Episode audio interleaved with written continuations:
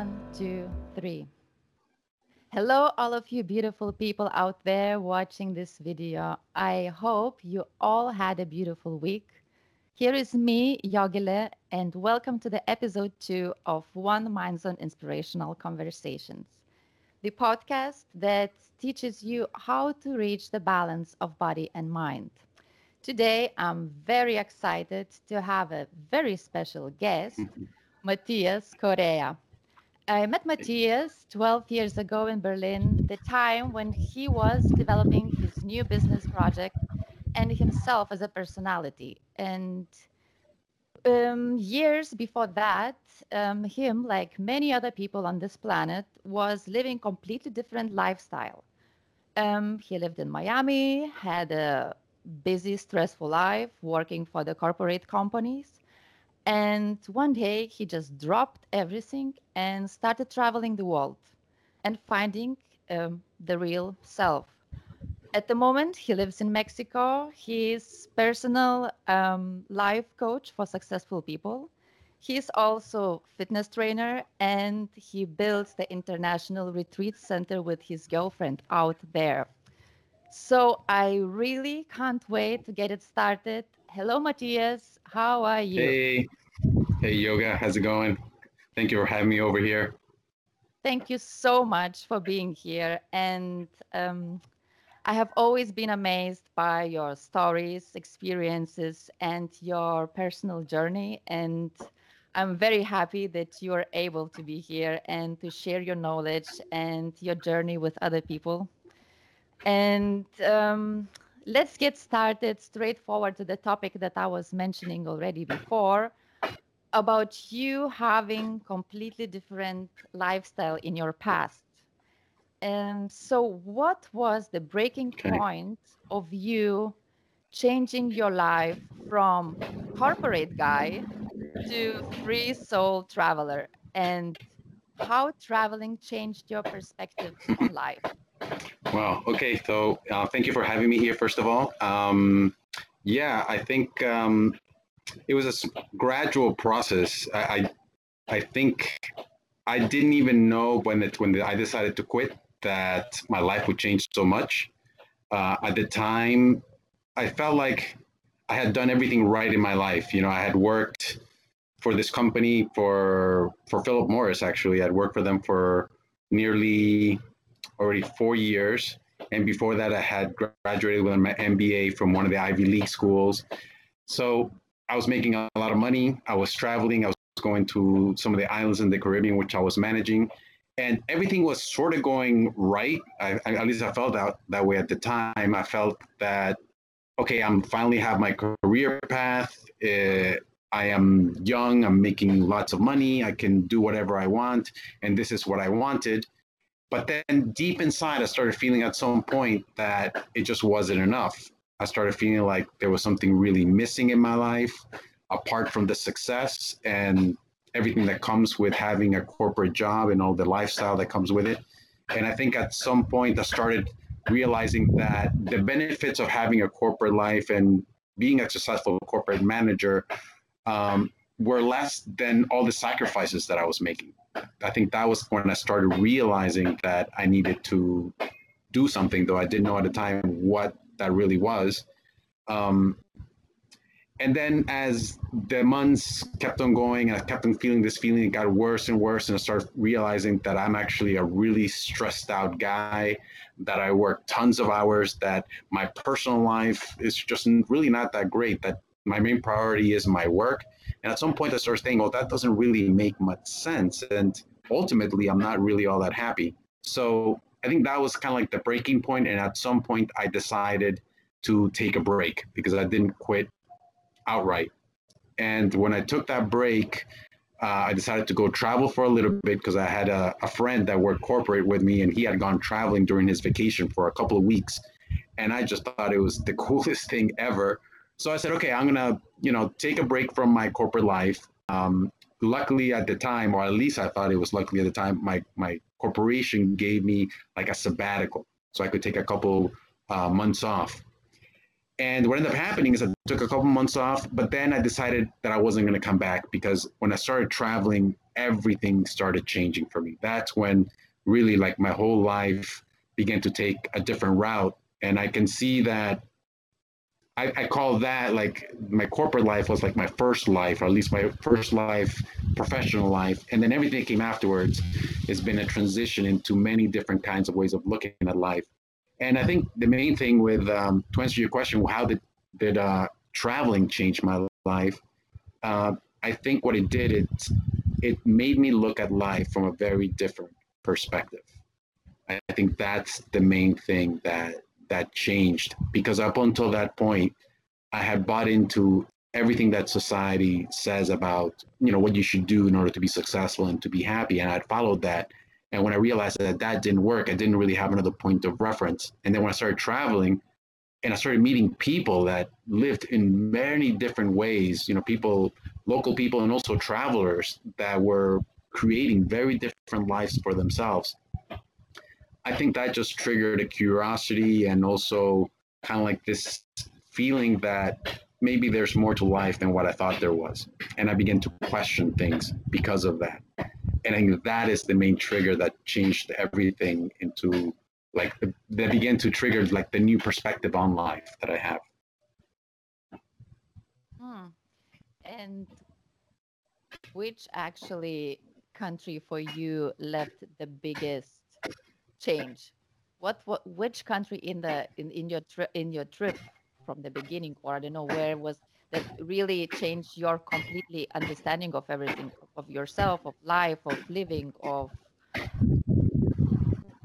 in a spiritual hmm. way, even? Well, I think um, yeah, I think that's definitely would be India. I mean, I think the whole my whole trip was because I've, I've traveled a lot since then, but that was the first trip, and that was one year traveling. Um, and I went to something like 18 or 20 something different countries. And I wow. went to four different continents. And in that trip, I think the one place that really impacted me the most was India. And um, because India is just uh, it has that mixture of you know it's exotic it has a lot of temples it has a lot of really cool places to go. It's also rough to travel in india which i kind of liked because i, I kind of got into rough traveling but it also has that spiritual side which was my first real contact with something spiritual that was more tangible. Because a lot of times when you try when i was traveling i would see people you know, doing rituals and doing things, but I, I was never part of it. Or I'd see people meditating, but I never really took part. But when I went to India, was the first time that I started meeting other travelers that were doing kind of trying to follow a spiritual path, and where I kind of said to myself, "Hey, you know, maybe, you know, this could be something for me as well." Mm-hmm. You know, I always when I always remember you, I most of the time I remember those amazing, beautiful stories about India. And you were the one person who was telling me all the time, right. Yoga, you must go to India. You must, you just have to see it. And I remember meeting your right. friends who lived in, in there. And I just always have this feeling that I really have to go one day. And because only because of your first stories, because it sounds so exactly that what I would like the rough, as you say, and the spiritual part. Mm-hmm. And um, but for how long you were staying in different places? Did you settle down? Did did you, or you were just like traveling freeway and without actual plan and without actual knowing what you're gonna do next, next month, next year, mm-hmm. or was it more spontaneous way? Well, I think that that first trip was um, I traveled quite fast. I mean, over the years, I, have I've traveled quite a bit more, and I've changed my way of traveling because I've also changed as a person, and what I wanted to get out of the, the trip or what I want now to get out of the trip is very different than at the time. At the time, it was um, it was a time of discovery for me because I, I was kind of like in a, in a shell, you know. So I always had the feeling that my corporate life kind of created a, like a type of cocoon mm-hmm. you know, and uh, I was like inside, or maybe like a bubble, a type of bubble or reality that it took me a while to break through and to break out of it. And when I started traveling, it was all kind of like discovering, oh, you know, like very simple things. Like, for example, um, when I traveled, I discovered I could sit on the floor anywhere. You know, before that, I, I, I never, I never sat on the floor anywhere. I always sat on a chair, and just something as simple as that was such a big breakthrough for me because I realized, hey, you know, so I would travel someplace and I would be wanting to sit down. I was tired and I would sit on a sidewalk. Mm-hmm. And and I would sit on the sidewalk and I watch people and I was like thinking, wow, you know, I would have never sat on a sidewalk before because I always thought it was kind of dirty. So and by sitting on the sidewalk, it was kind of like I was breaking like like a, like a societal rule or something. At least that's how it felt for me. You know, like okay, I'm doing something that a lot of people don't do, or at least something I wouldn't have done. Mm. Um, so it was that kind of year. It was a year of, of experimenting, trying different things. So I would travel to different places kind of fast. I'll stay a couple days and then I'll go someplace else. Um, Did you um, get connected with the people from there? Did you find your yeah. friends? Did you meet friends? Yeah, I met. Oh my God! This the great thing about traveling is that um, you meet the most unexpected people in the most of unexpected places. This is what I really loved about it.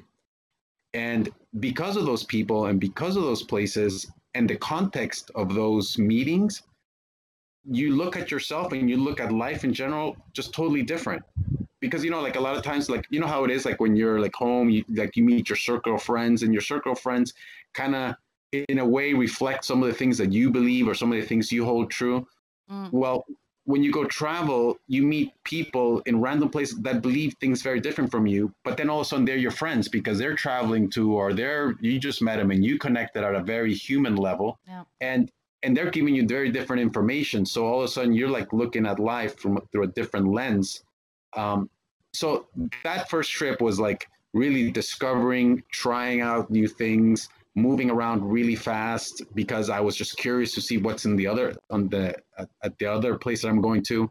Um, so it's kind of like that. Later on, I started traveling slower because I realized there's a lot of really great benefits to traveling slow as well. Okay.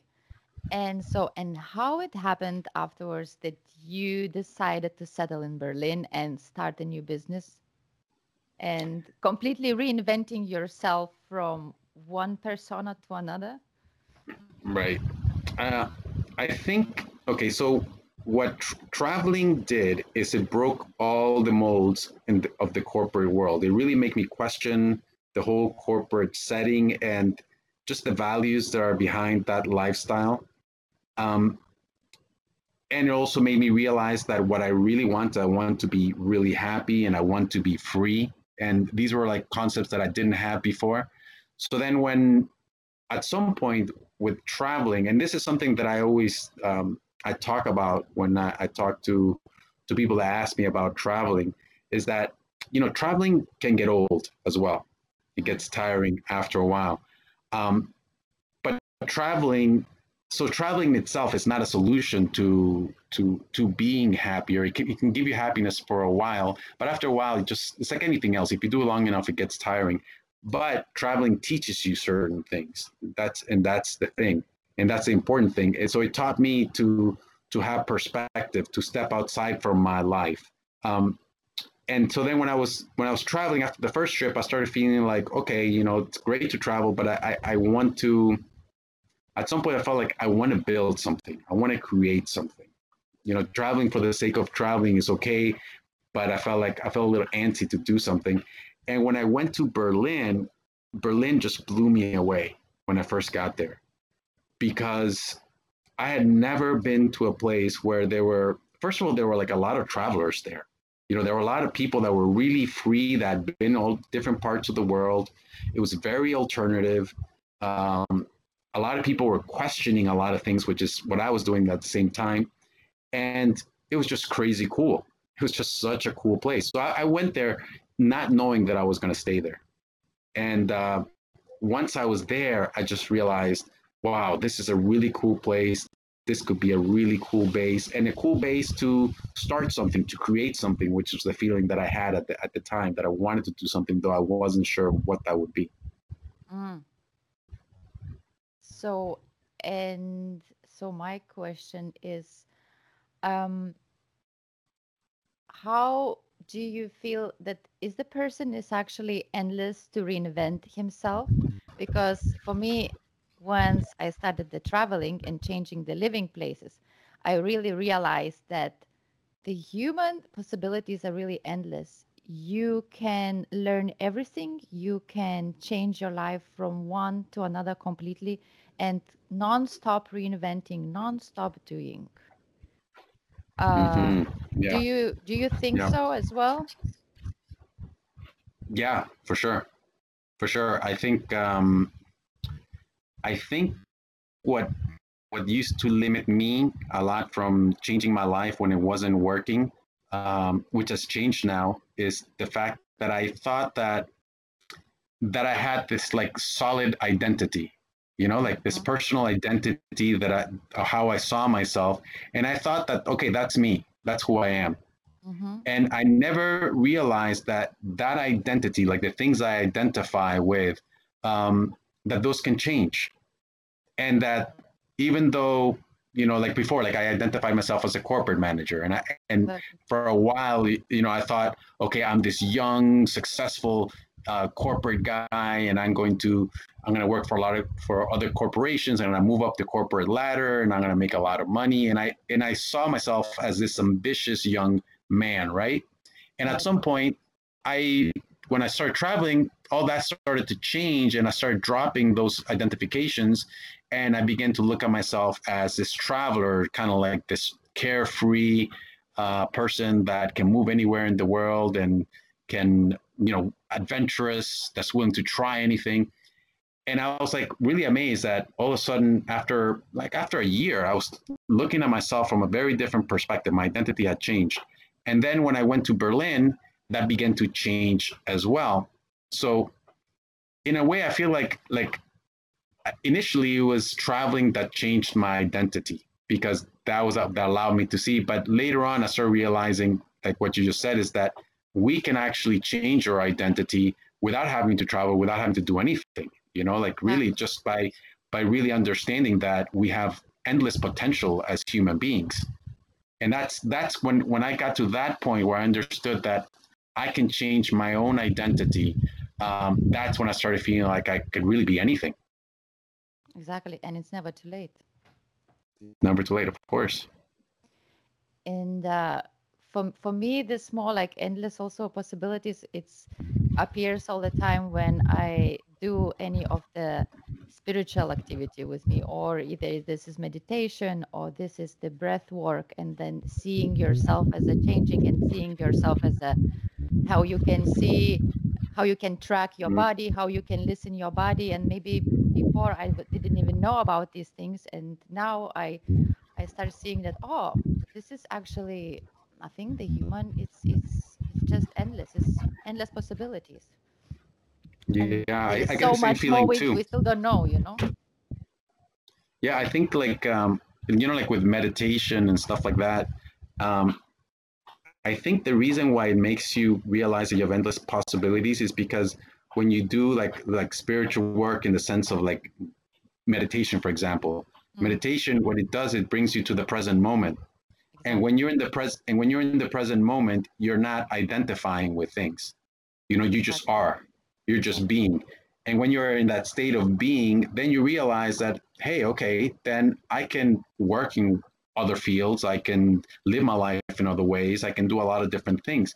It is only when we like stop being and we stop being so present and we get wrapped up in our own minds and into what, what we think we need to be doing that we get Mm, trapped into like this identity thing, I think.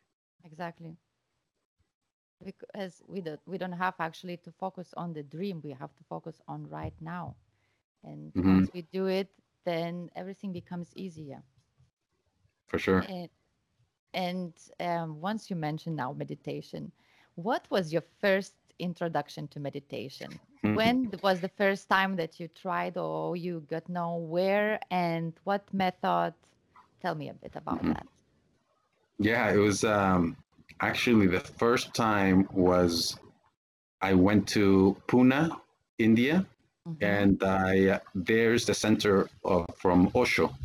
I don't know if you know ah. Osho. Yes. I so I went to so I went to the Osho Center and I stayed there for like a month and a half. Mm-hmm. And I don't know if I before that somebody maybe had taught me something of meditation, but I, I know that being in the ashram there was the first like big experience because there's nothing else to do there really. I mean, you go there to just learn for that, no?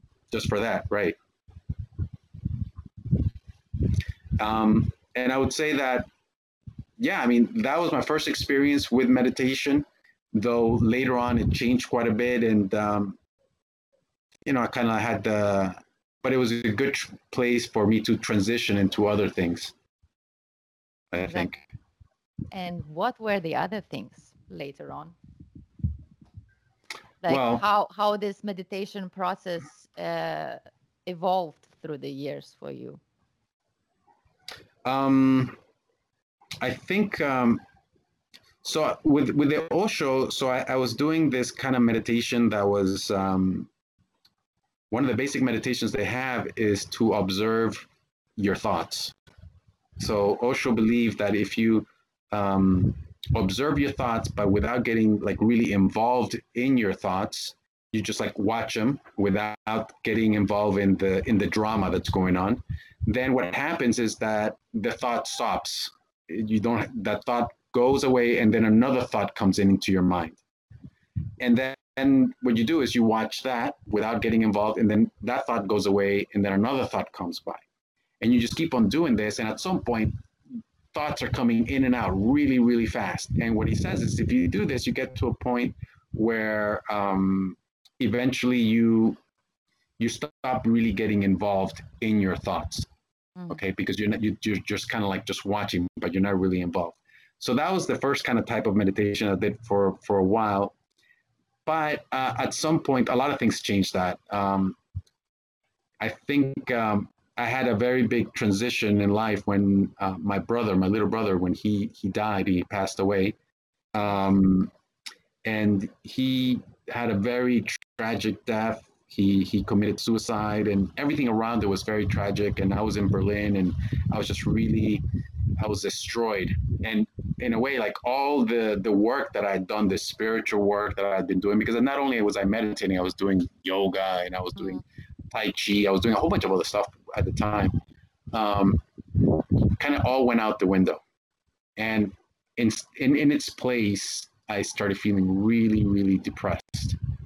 And that in itself was a huge lesson looking back. Like now, when I look back, you know, the fact that I had thought that when I was in Osho ashram and afterwards that I had attained some kind of level of of something of some kind mm-hmm. of spirituality. And then just like that it was just kind of taken away. It just you know like it stopped. Uh, and i realized and i felt like man I, I forgot everything that i learned. So that was a big lesson you know that life kind of goes up and down you know it's not you, you you're always learning. And no matter how good you are you know things can become difficult. And then you have to figure out ways to get back. So it's kind of like a, a journey you know it's a path that you're always kind of correcting and always getting back. But anyways um, so after my brother passed away um, i started the business uh, uh, the, the bar mano cafe um, underground bar with live music and stuff like that which is where you know we met in berlin. Exactly. and um, I, I was very the first few years i think you didn't know me then but i was very depressed and i was very i was not in a good place and um, I think I met you when I was getting out of that. Um, at some point, I realized that I was just miserable.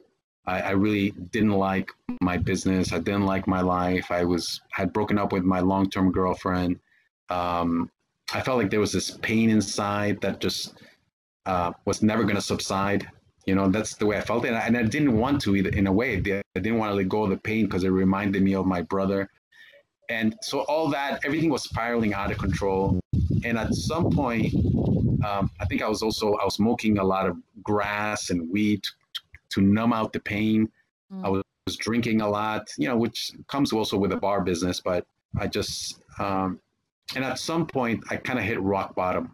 I kind of felt like so miserable with my life. And i i said to myself okay, I need to change my life. I want to go back to the way I was before, but I didn't know how to do that. So I said, um, so I started kind of like uh, asking friends, you know, what do you think I should do? And actually, we have a common friend that gave me an incredible advice and changed my life. Okay. And that common friend is uh, Fong. Ah, really? You know, yeah, Fong, who, who worked in the cafe, um, he had been doing a type of meditation which was vipassana meditation. Okay. And so he introduced I, you with vipassana. Okay.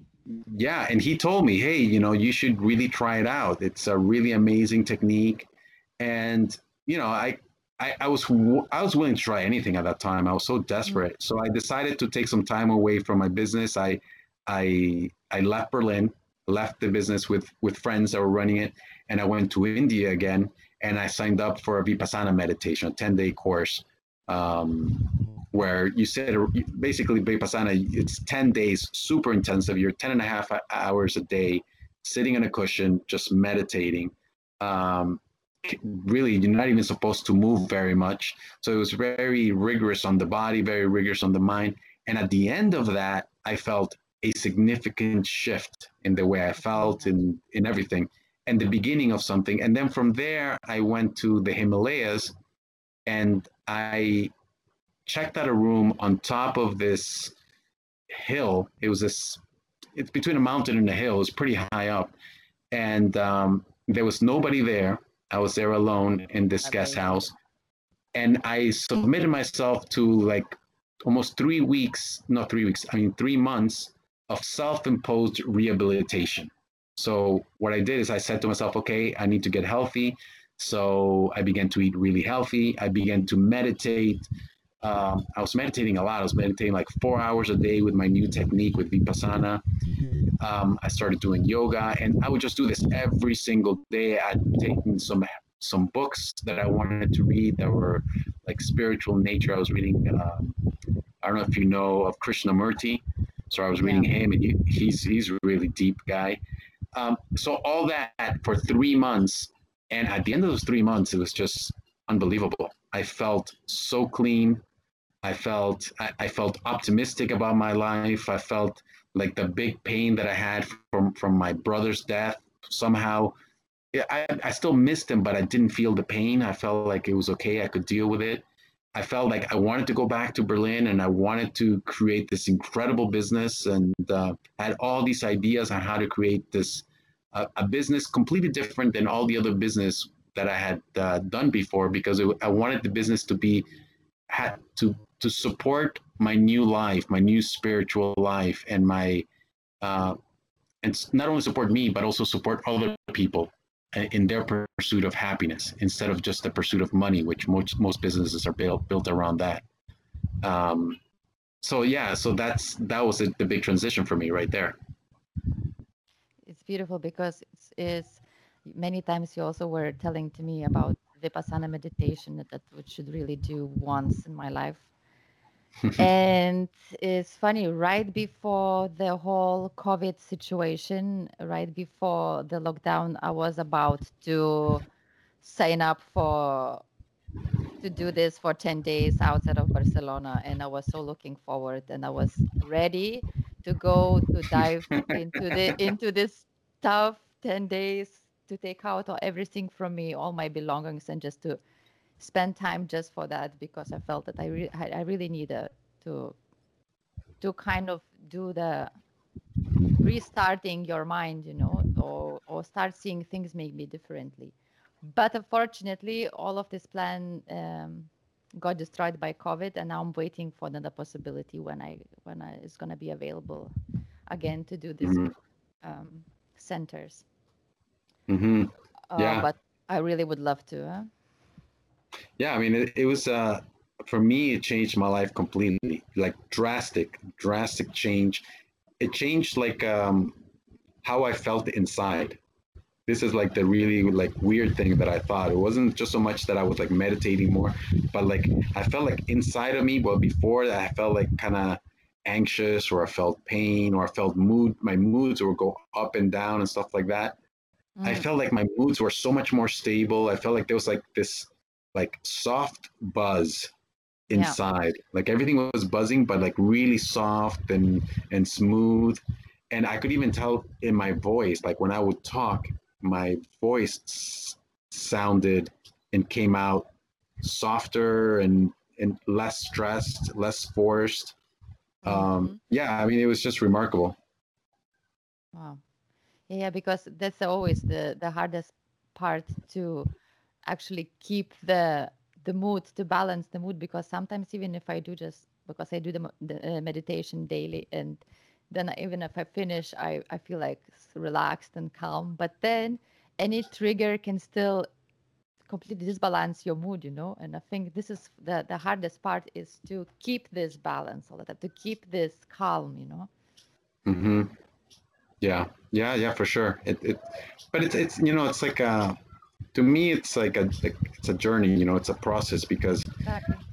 because you know like even when i meditate like now like I, i'll i'll meditate um, it doesn't mean that i'm always going to have like a really good day in terms of like that i feel great every single day or spectacular or even that my meditation is smooth i mean in fact that this is something that's changed in me is that like before i used to think that like a really good meditation was when i would close my eyes and everything was in peace and i could kind of like very easily uh, observe myself. But then i realized that um, what i learned was like through vipassana what primarily was that when i'm totally chaotic inside and uh, and things are going kind of like and i feel anxiety things are and i'm having trouble concentrating for me, those are the most important times to meditate. And even though it, the whole process of meditating is not so smooth, I feel like I get more out of those times than the times when everything is great. And and this is what I with, with people that so the, the, that particular technique teaches you not it's not only so you can be very present it teaches you to to have tolerance to have tolerance for discomfort you know because yeah. a lot of times what throws us off is that you feel discomfort and then all that peace that you felt before just goes out the window and now you have this other mood. So Vipassana teaches you how to tolerate that so you can stay kind of centered despite the fact that you have this discomfort or pain or something that's kind of bu- bugging you. Um, it also teaches you patience, you know, and, and I, I think these, these things are like very basic things to have like on a spiritual path, you know, to be tolerant, to have patience, because if you're not patient, you know, about things, you know, then everything's going to trigger you. And, and, and then it's very, very hard for you to even be present. And patience, just like tolerance, is something that you can train. You know, you can train through these mental techniques. And because for me, like this is, I, I'm very rational guy. The way like I started realizing what meditation was, I, I, stopped calling it spiritual. What I started calling it, it was just mental practice, mental exactly. training mm. you know it's just like a technique it's like going to the gym and you do these exercises to get your a, muscles yeah. more fit yeah. it's another discipline habit no that you have to adapt in your life yeah yeah for sure and, and i think for me i like that description better because i feel like a lot of times like the word spirituality um, a lot of people are kind of like resistant to it. It sounds yeah. a little maybe too too hippie-ish, you know, mm-hmm. Mm-hmm. you know, too alternative but when I talk about, hey, you know, it's a mental technique, you know, it's like it's mental training. Yeah. Um, people relate to that pretty clear and they can understand it. And, um, you know, like one of the examples I always like that I use uh, to describe this is like if you if you eat if you let your body decide what you eat. So let's say you go to you're walking by a store and you see this chocolate and you're like, oh, I want to eat that. So you eat it. Then you go go past, let's say McDonald's, and you say, "Oh, that looks good. I'm gonna eat that." And you eat whatever your your body wants. At some point, you're gonna start feeling pretty unhealthy, because because in a way we have to have some kind of discipline when we eat. It, you just cannot let your body do whatever it wants. You know, you have to decide. Okay, consciously decide. Okay, I'm gonna. I'm not gonna eat that, even though it tastes good. I'm not gonna eat that that cheeseburger because it's not going to bring good benefits to me in, in, the long run. So it's like these decisions you make at a health level. And same thing with going to, to fitness. You know, you don't want to go to fitness. You're like, oh, how boring. But then you make a decision and you say hey you know what? But it's really good for me to go to fitness and do some exercise because it's good for my mental health it's good for my body health it's good for everything right? Well the same thing with with the mind you know like if you if you don't train your mind in any kind of way then your mind develops all kinds of bad patterns like the same thing like with eating. It starts thinking in helping ways that are not healthy. It starts reacting in ways that are not healthy right? So we also need mental training it's, it's a kind of awareness and a kind of discipline so we can train our minds to behave in patterns that are good for us in the long run. So that's kind of like the way i understand meditation. Yeah and as you say like this uh, to to work on the new patterns is like because our brain human brain human mind is divided into two parts like the thinking mind and the feeling mind. And right. of course the the feeling mind is more concentrated on the short-time satisfactions, which also leads to anxiety and stuff. And the thinking mind is more concentrated on the long-term uh, things in a, or like to say, in a things to do that will gonna bring you some good thing to you in the long term. Mm-hmm. So again, this uh, the meditation or mindfulness practice is actually very important to balance this both uh, sides of the of the human mind because otherwise if we let the the feeling mind to take over as you say we all the day gonna eat just burgers and stuff not going to gym not taking care of ourselves being lazy and mm-hmm. you know and stuff. And and this is very important. This is very important yeah yeah i hear you i think you're and I, and I think they correct. should actually teach they should actually teach the kids already at school all of these things you know because it's all depends from the education how do you educate people from the beginning on because no one tells you un- unless if you're born maybe in india there is different uh, different way because there is a big uh, tradition and uh, from the ancient times but uh, when when you here in in the western world if you if you grow up no one is telling you about these things. No one is telling you what is yoga what is meditation that you have to uh, train your concentration focus awareness you know?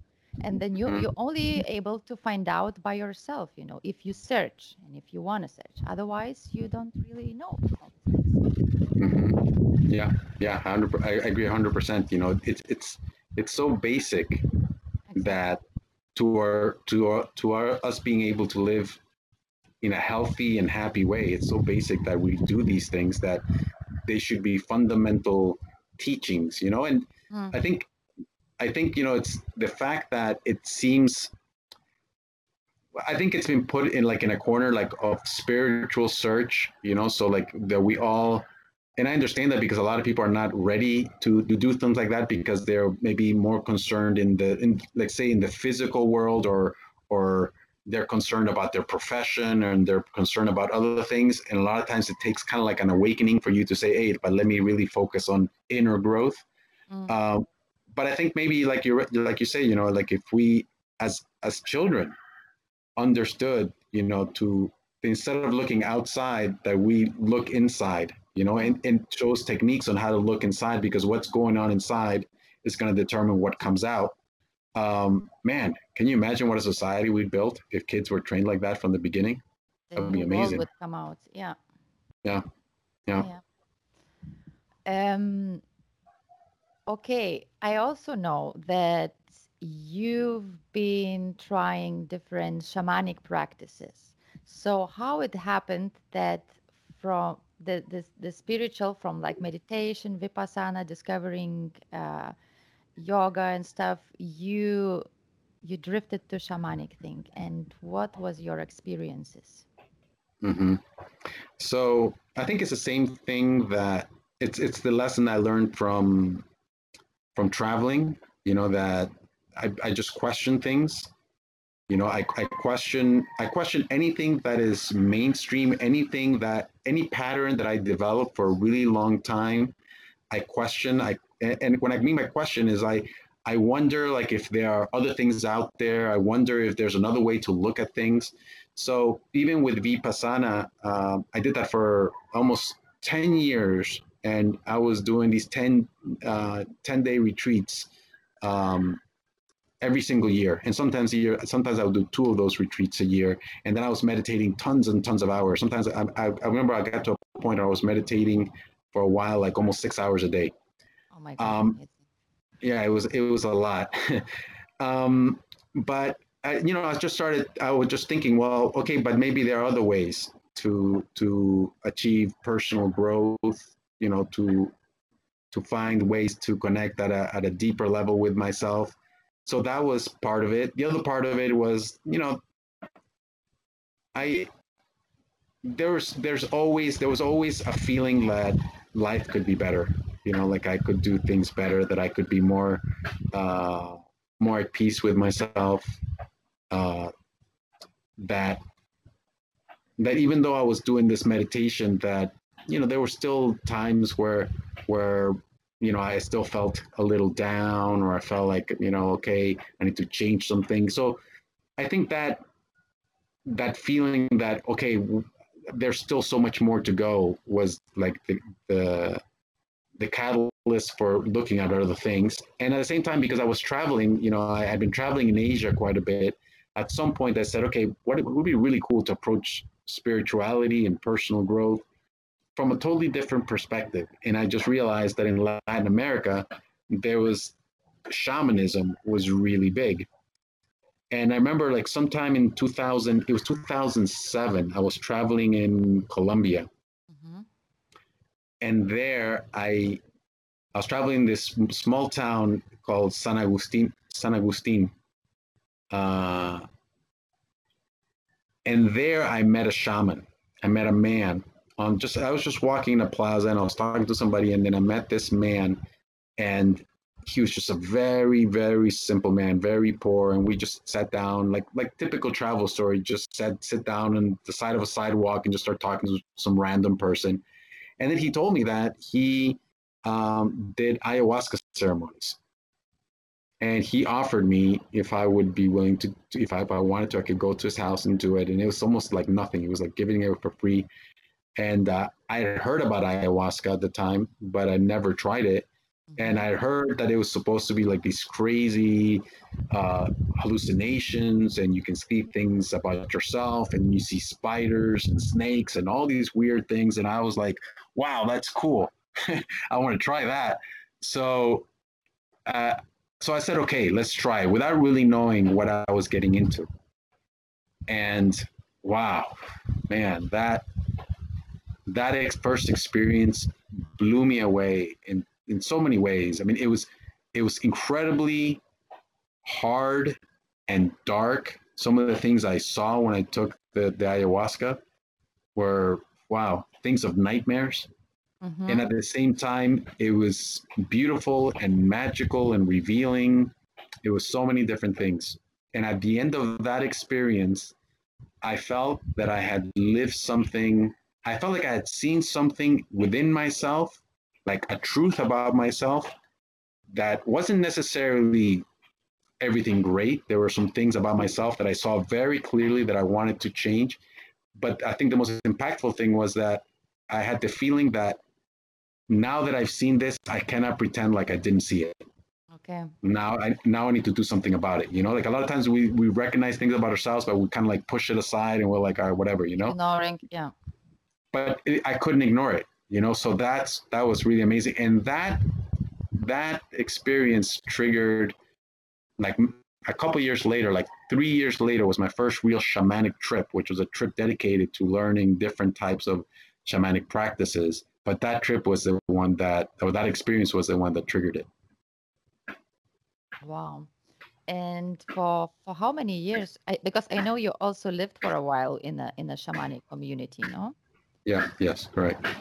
So Yeah. how many how many years you actually for how long you were experiencing all this? And if you and are you still participating in some ceremonies? Well, uh, um, Mara, you know, my partner, she um, she's very involved, and um, yeah, we do certain things here at the house here where where we live, um, but different than than back then. You know, I mean, I've discovered it's been a learning process it, it was like, kind of like traveling. At the beginning, I was so excited about it, and I just wanted to try everything. But then after a while, I kind of started finding my way. You know, like what made sense for me, because I realized also is that there's so many spiritual practices out there and so many ways to, to achieve personal growth and not all of them were tailor made for me you know there's some that make more sense than others you know so and and and that's part of the journey at least for me has been to kind of discover to try things out and discover what works what what really resonates what's making a real big impact or a lasting impact and keeping that and then things that don't we'll call then moving on from that so yeah, so I, I, I did that. Let me see, 2010. I went on a I went on a journey. Uh, I spent six months traveling in South America, and I was trying all kinds of things. I did uh, diets in Peru, where they call dieta, where you go into. Um, at the time, I went into the Amazons, and I stayed there for a couple of weeks and staying in a in a bungalow in the middle of the Amazons, and you eat these plants that the shaman gives you, and um, these they're not ayahuasca; these other plants that they give you mm-hmm. that also make you feel kind of sick, but mm-hmm. they open up they open up other things for you, other positive things, and you have a special diet which is very limited, and every other day you take ayahuasca. So I did some of those dietas and then I traveled to other places where I would. Um, I was doing a lot of ayahuasca because that's what you do in in Peru, um, where I met other people, and then in Ecuador, I started trying some other plants as well, and some, and I got involved with a group called um, Camino Rojo. Um, and there with the Camino Rojo, it was it was very much like a family. And then they had a very structured um, way of approaching spirituality with a lot of rituals um, and with a lot of different plants that are also hallucinogenic and stuff like that. And some of them were not. Um, so I got involved with that as well um, in that trip. And that, and then the next year I did the same trip. Like uh, I went back to Latin America, and I went with Mara this time, and then we tried a whole bunch of different things, and then it changed her completely as well. The whole shamanic path just completely changed her, probably more than me. Um, and then we did that, and then she went to live there, um, and then I moved there uh, to Latin America to live in Colombia, in the south of Colombia, and we lived in a place where there was a, a world-renowned shaman there, and this world-renowned shaman was bringing shamans from all over the world, like top shamans from from North America, like Lakota shamans, and people from Mexico, um, also from from Nepal and from all different places. And th- these were like really elderly people that were coming there that mm-hmm. dedicated their lives to that. That was like the way of being. And so we l- learned from them, though my time was more limited than, than Mara. Mara really stayed there for a really long time and she learned a lot and then shared some of that with me. What do you think about this uh, new trend, uh, like that ayahuasca ceremony is popping up everywhere and it's like uh, so many people are mm-hmm. doing it so many people are offering it. Uh, what do you think about this? Would you rec- can you recommend to do it with no matter who or you would really say that it's better to go to the to the roots to the south america? Mm, that's a good question. I, I think um, well you know how before, like let's say 100 years ago, if you wanted to find a good shaman, you, let's say you were in, in Spain and you mm-hmm. wanted to find a really good shaman, you, or 200 years ago or 300 years ago, I don't know. Maybe you would get it, you would get it on a, on a boat, you would have crossed the entire ocean, you would arrive to, let's say, Brazil, and then you would have gone through this huge expedition to the Amazon and probably asked a million different people so you can finally go meet that one shaman in the middle of nowhere that can help you. So it was incredibly hard to find a shaman, a really good shaman. Mm. I feel that right now it's equally as hard. And it's equally as hard because now everybody is a shaman. You know, and so now you have to navigate through a sea of people where everybody is offering ayahuasca. Everybody sort of knows a little bit the traditions or has had some kind of experience with these traditions. but meeting the one like really true shaman, you know, the shamans are the shaman of like the native shamans and the shamans of like the old ways, they were first of all old. They're mm. old people. You know, there, there were no sh- young shamans because in order to be a shaman, it wasn't just that you were like serving ayahuasca or that you knew the rituals. The shaman was a wise man or a wise woman. You know, it was a, a person that had lived an entire life. And because all the wisdom that they had gained through their entire life, and all the wisdom also of dealing with these powerful plants and these powerful um, healing techniques of nature that have been passed down very slowly because a lot of st- stuff is not just stuff that you can just pass down through a recipe book. Mm-hmm. Um, and then only at the end of their lives would they be considered shamans because these people were to heal you, you know, they're going to help you, but they require all their life experience to help you. So nowadays, what do you have? You know, you have people that are 20 something year olds, you know, like a 22 year old person that went on a trip and spent two years in, in, in the Amazons in Peru. And then they come out of that and they've learned something, of course, and they had a huge transformation and they want to share that, which is normal. But, you know, they end up calling themselves shaman. And I feel like that there's I, feel like it can be a little dangerous, you know, mm. to do that because you, you don't have the life experience to to in order to really help people and to deal with the difficulties because here's the thing you know that when you're taking these things um, it could go great you know you can go to any shaman or any person and take let's say ayahuasca or peyote or any of the other um, what they call master plants um, and you can have an incredible life opening experience. But similarly, you can go to one of these places and you can have a horrible, traumatic experience. And if you don't have somebody there to guide you, it could take you the other way. Instead of opening up something for you, it can really like um, create a lifelong tr- trauma, which a lot of people have happened that, you know, they're incredibly traumatized by their shamanic experiences. Yeah, I think this is is the only reason why I still didn't take ayahuasca because um I'm a bit scared or not sure where I would do it if so in Europe. Hmm. And yes, maybe uh, since you say that you're you are building the retreat center, so maybe the next time we'll be at your retreat center. yeah, we, we, you bring have, some big shaman there. Yeah, we're gonna have to bring somebody really good. um, yeah. So tell me a bit about your uh, the center you're building there with your girlfriend Mara. What is the idea, and how did you come up with this idea, and what is going to be the concept of it? Right. Um, so the idea was that we both felt like okay, we have um, we've learned a lot of things so partly is to share that, but more was to create a space where we can offer something that's that's of value to society in some kind of way. You know, to offer something back. It's it, it's it was never started. Let's put it this way: it had never ever started from a business perspective. Mm-hmm. Because even up to this day, you know, I really don't know if that is a good business model or not, and I really don't care.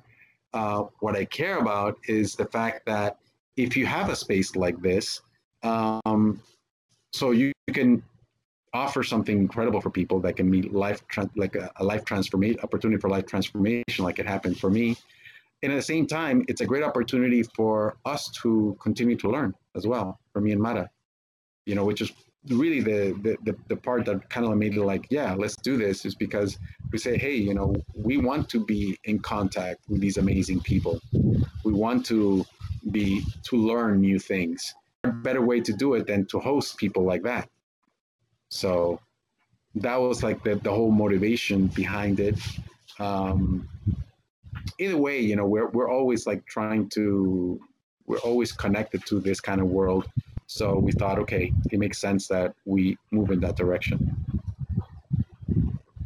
And what, uh, when you are you planning to to finish the whole construction works? And when, when do you plan were you planning to to start having some events uh, or what is, mm. what are your plans? If you can tell well, them to us. yeah yeah yeah. Well well i mean with the coronavirus everything changed. You know, this is um, the the virus. We were we were, we were really ready to go ahead right before the virus uh, hit.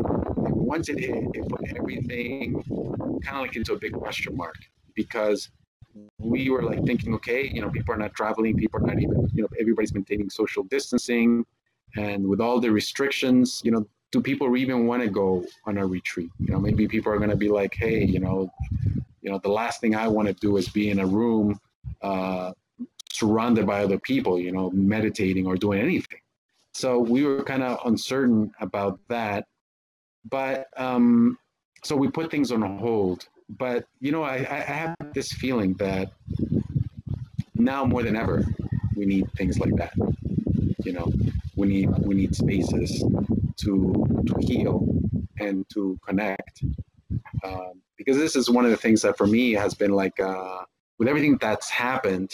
Um, my my I, I guess I, I, I, one of the concerns that I have is that um, that the new normal, you know, everything that's the new normal with all these restrictions, mm. becomes a permanent new normal in the sense that we become used to um, being like not touching people or having distance from people you know we become used to being protecting ourselves and being scared of everything that's happened.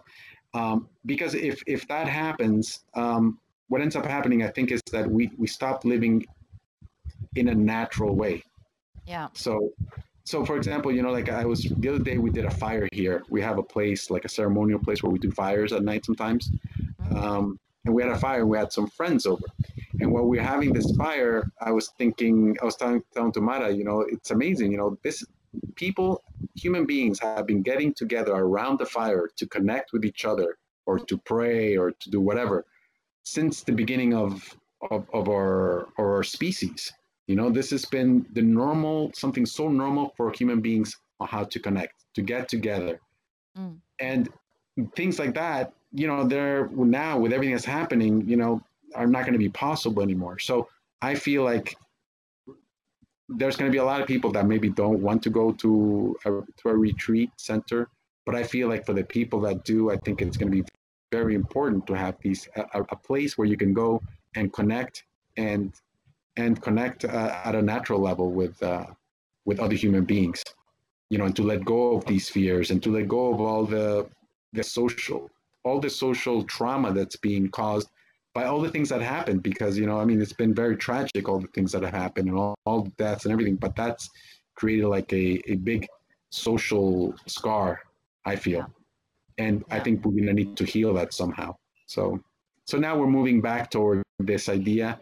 We'll see how how it goes but um, yeah we want to offer this to to to people. And i think in the future um, open ourselves up more to to creating spaces for these shamans to come and, and help people that are that are dealing with that or with other issues as well. Yeah, but I'm also quite positive about the future and the traveling because I think this is why every every country is now um, challenging themselves in finding faster the vaccines. And I think once there are vaccines, of course, the people will want to travel I guess uh, this would help us somehow, no, to move around. Mm-hmm. So I still don't know yeah. if this is a good thing, but still somehow I think it should get back to normal sooner or later, or the new normal, as you say. Yeah, yeah. I mean, I I feel like it's whatever whatever is happening right now. I mean, it's important that maybe we follow all the rules, all the restrictions, and all that but for me it's like very clear that this has to be like a transition or like a, a temporary thing like like emergency type of behavior you know like okay there's this pandemic okay we have to take care of ourselves we got to wear uh, face masks we got to keep social distance okay makes sense. But that cannot be like the way that we are on the long term. There has to be like a time where we phase out of that and we like get over it and we overcome that and then we begin to connect again um, you know i think that's for me like the, the key with all this is because i think at a spiritual level you know we need to to connect with other people you know we cannot live in bubbles you know we cannot live separate our spirituality is one thing like the, the shamanic spirituality taught me, and it's very interesting. Um, what I, I, started thinking a long time ago, what is, how is shamanism similar to meditation, right? And what I realized is that they both take very separate, very actually opposite paths, but they all end up in the exact same place.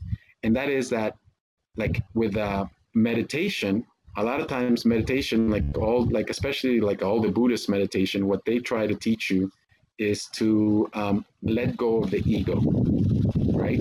So if you're able to overcome your ego or let go of your ego, what you come you come to realization, like people that are enlightened, supposedly what they come to realization is that there is no I, there is no self, there is no identity, and that there's only everything's connected. There's only it's not just it's, there's no me, there's everything, a connection of everything, and like a oneness. And then with shamanism, what's really interesting about shamanism, shamanism starts from that point. Like if you go to a shamanic ceremony, they'll pray to the eagle that's flying by. And they'll say, they'll call it grandfather eagle. And grandfather eagle is flying by right at the moment that you're doing a ceremony, and that means something. And the reason it means something is because the, the people that do shamanism recognize that everything's connected from the beginning. They say everything's connected. Like there's an eagle flying by here, the river is flowing at this moment, and I just did this, and that is all connected somehow. That all means something.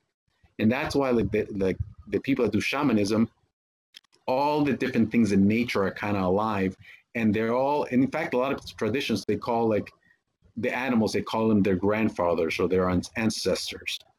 Um, or even things that are not alive, like rocks. They, they say rocks are alive and rocks are ancestor because they feel like there's a connection between us and all that. So everything's leading, whether you're from meditation or from shamanism, everything's leading to the point where every, everything is connected. Everything is, we're all, right? So, and I feel like, um, you know, this thing, with, like we're talking, going back to the coronavirus and everything that's happened, is that we this all this push toward kind of be staying separate and you know not getting too close to each other at some point we need to get back to the uh, that we're all connected and that we need everything to be connected exactly it's very well said eh?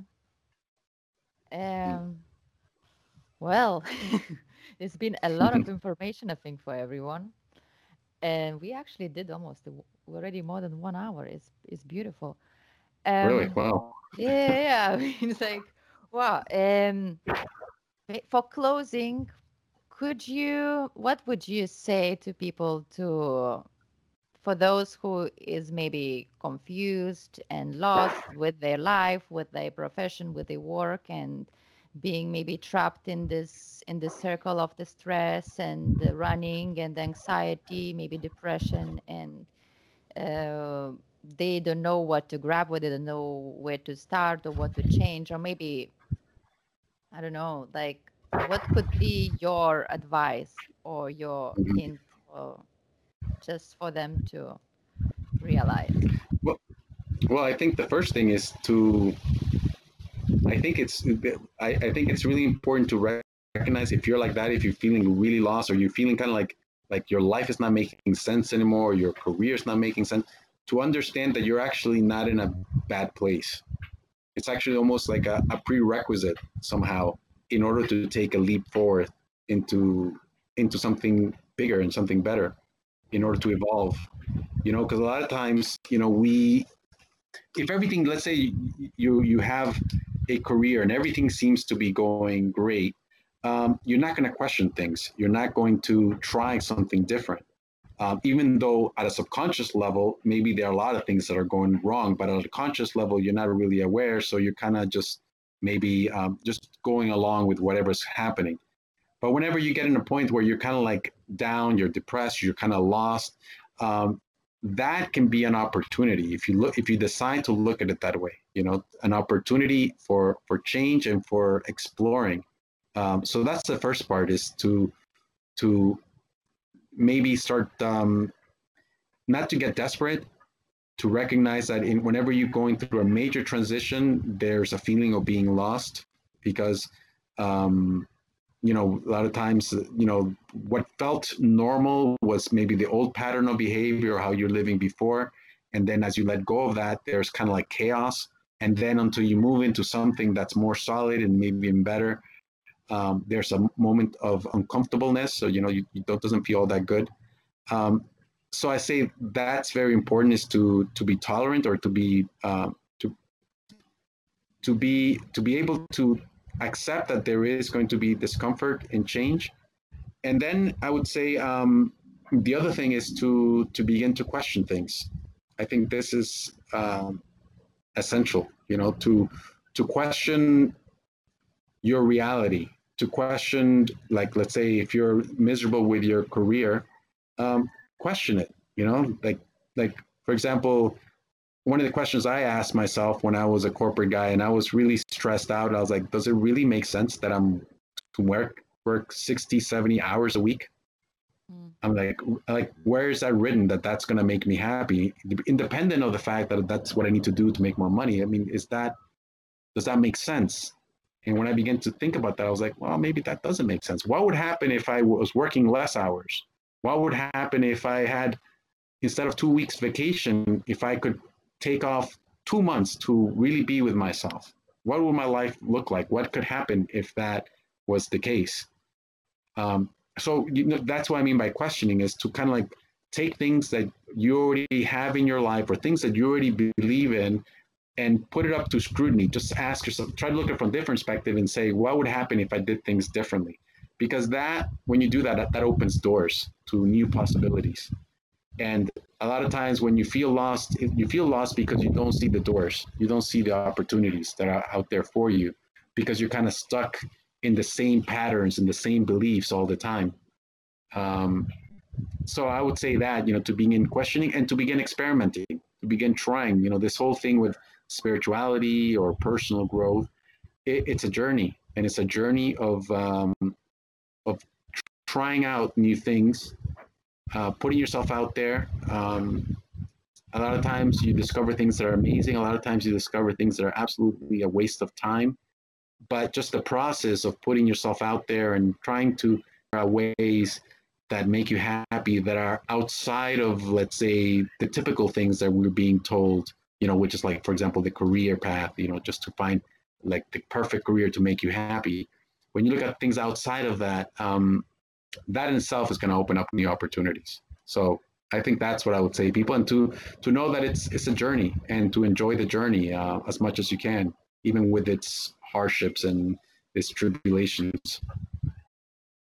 Yeah, and when is the best time? Then actually now, because uh, now it's the perfect time when the whole world is on the on the kind of frozen moment when everyone is on lockdown and you have so much time to spend with yourself. So now is also the best time to to experiment, to question yourself, to try different things. You know. Yeah, for sure. With all this time that we're given, that we've been given, yeah, it's it's a blessing. It can yeah. be a blessing if you, if you use it wisely. You know. Yeah, because many people like also now around, which is also in a maybe depressed or nervous, and I always try to say, no, but see the good part of it. You have now way more time. You don't have to go every day to the office and this you spend at home. You just can wake up in the morning earlier and try things. Maybe you change your diet. Maybe you also do some breathing exercises. Start implementing things in your life. Start seeing the difference. Start seeing how it's changing you with everything, you know, the the behavior, the emotions, the mm-hmm. everything. So we have the best possibility right now because mm-hmm.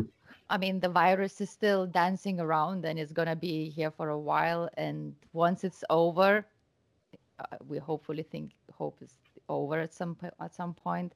We will need a lot of energy, power, and strength to come back and you know and to to do new things, to build new things. Mm-hmm. Yeah. So. Yeah. Thank you so much, Matthias. this Thank you for having me here. This was such a pleasure to have you here. And I am sure I'm still going to have you once more in the future later on again to speak about other things. Uh, but for now, I'm really thankful to you for being here and um, please stay safe. Please be good. And um, yeah, it was, Yeah, it was a you. pleasure.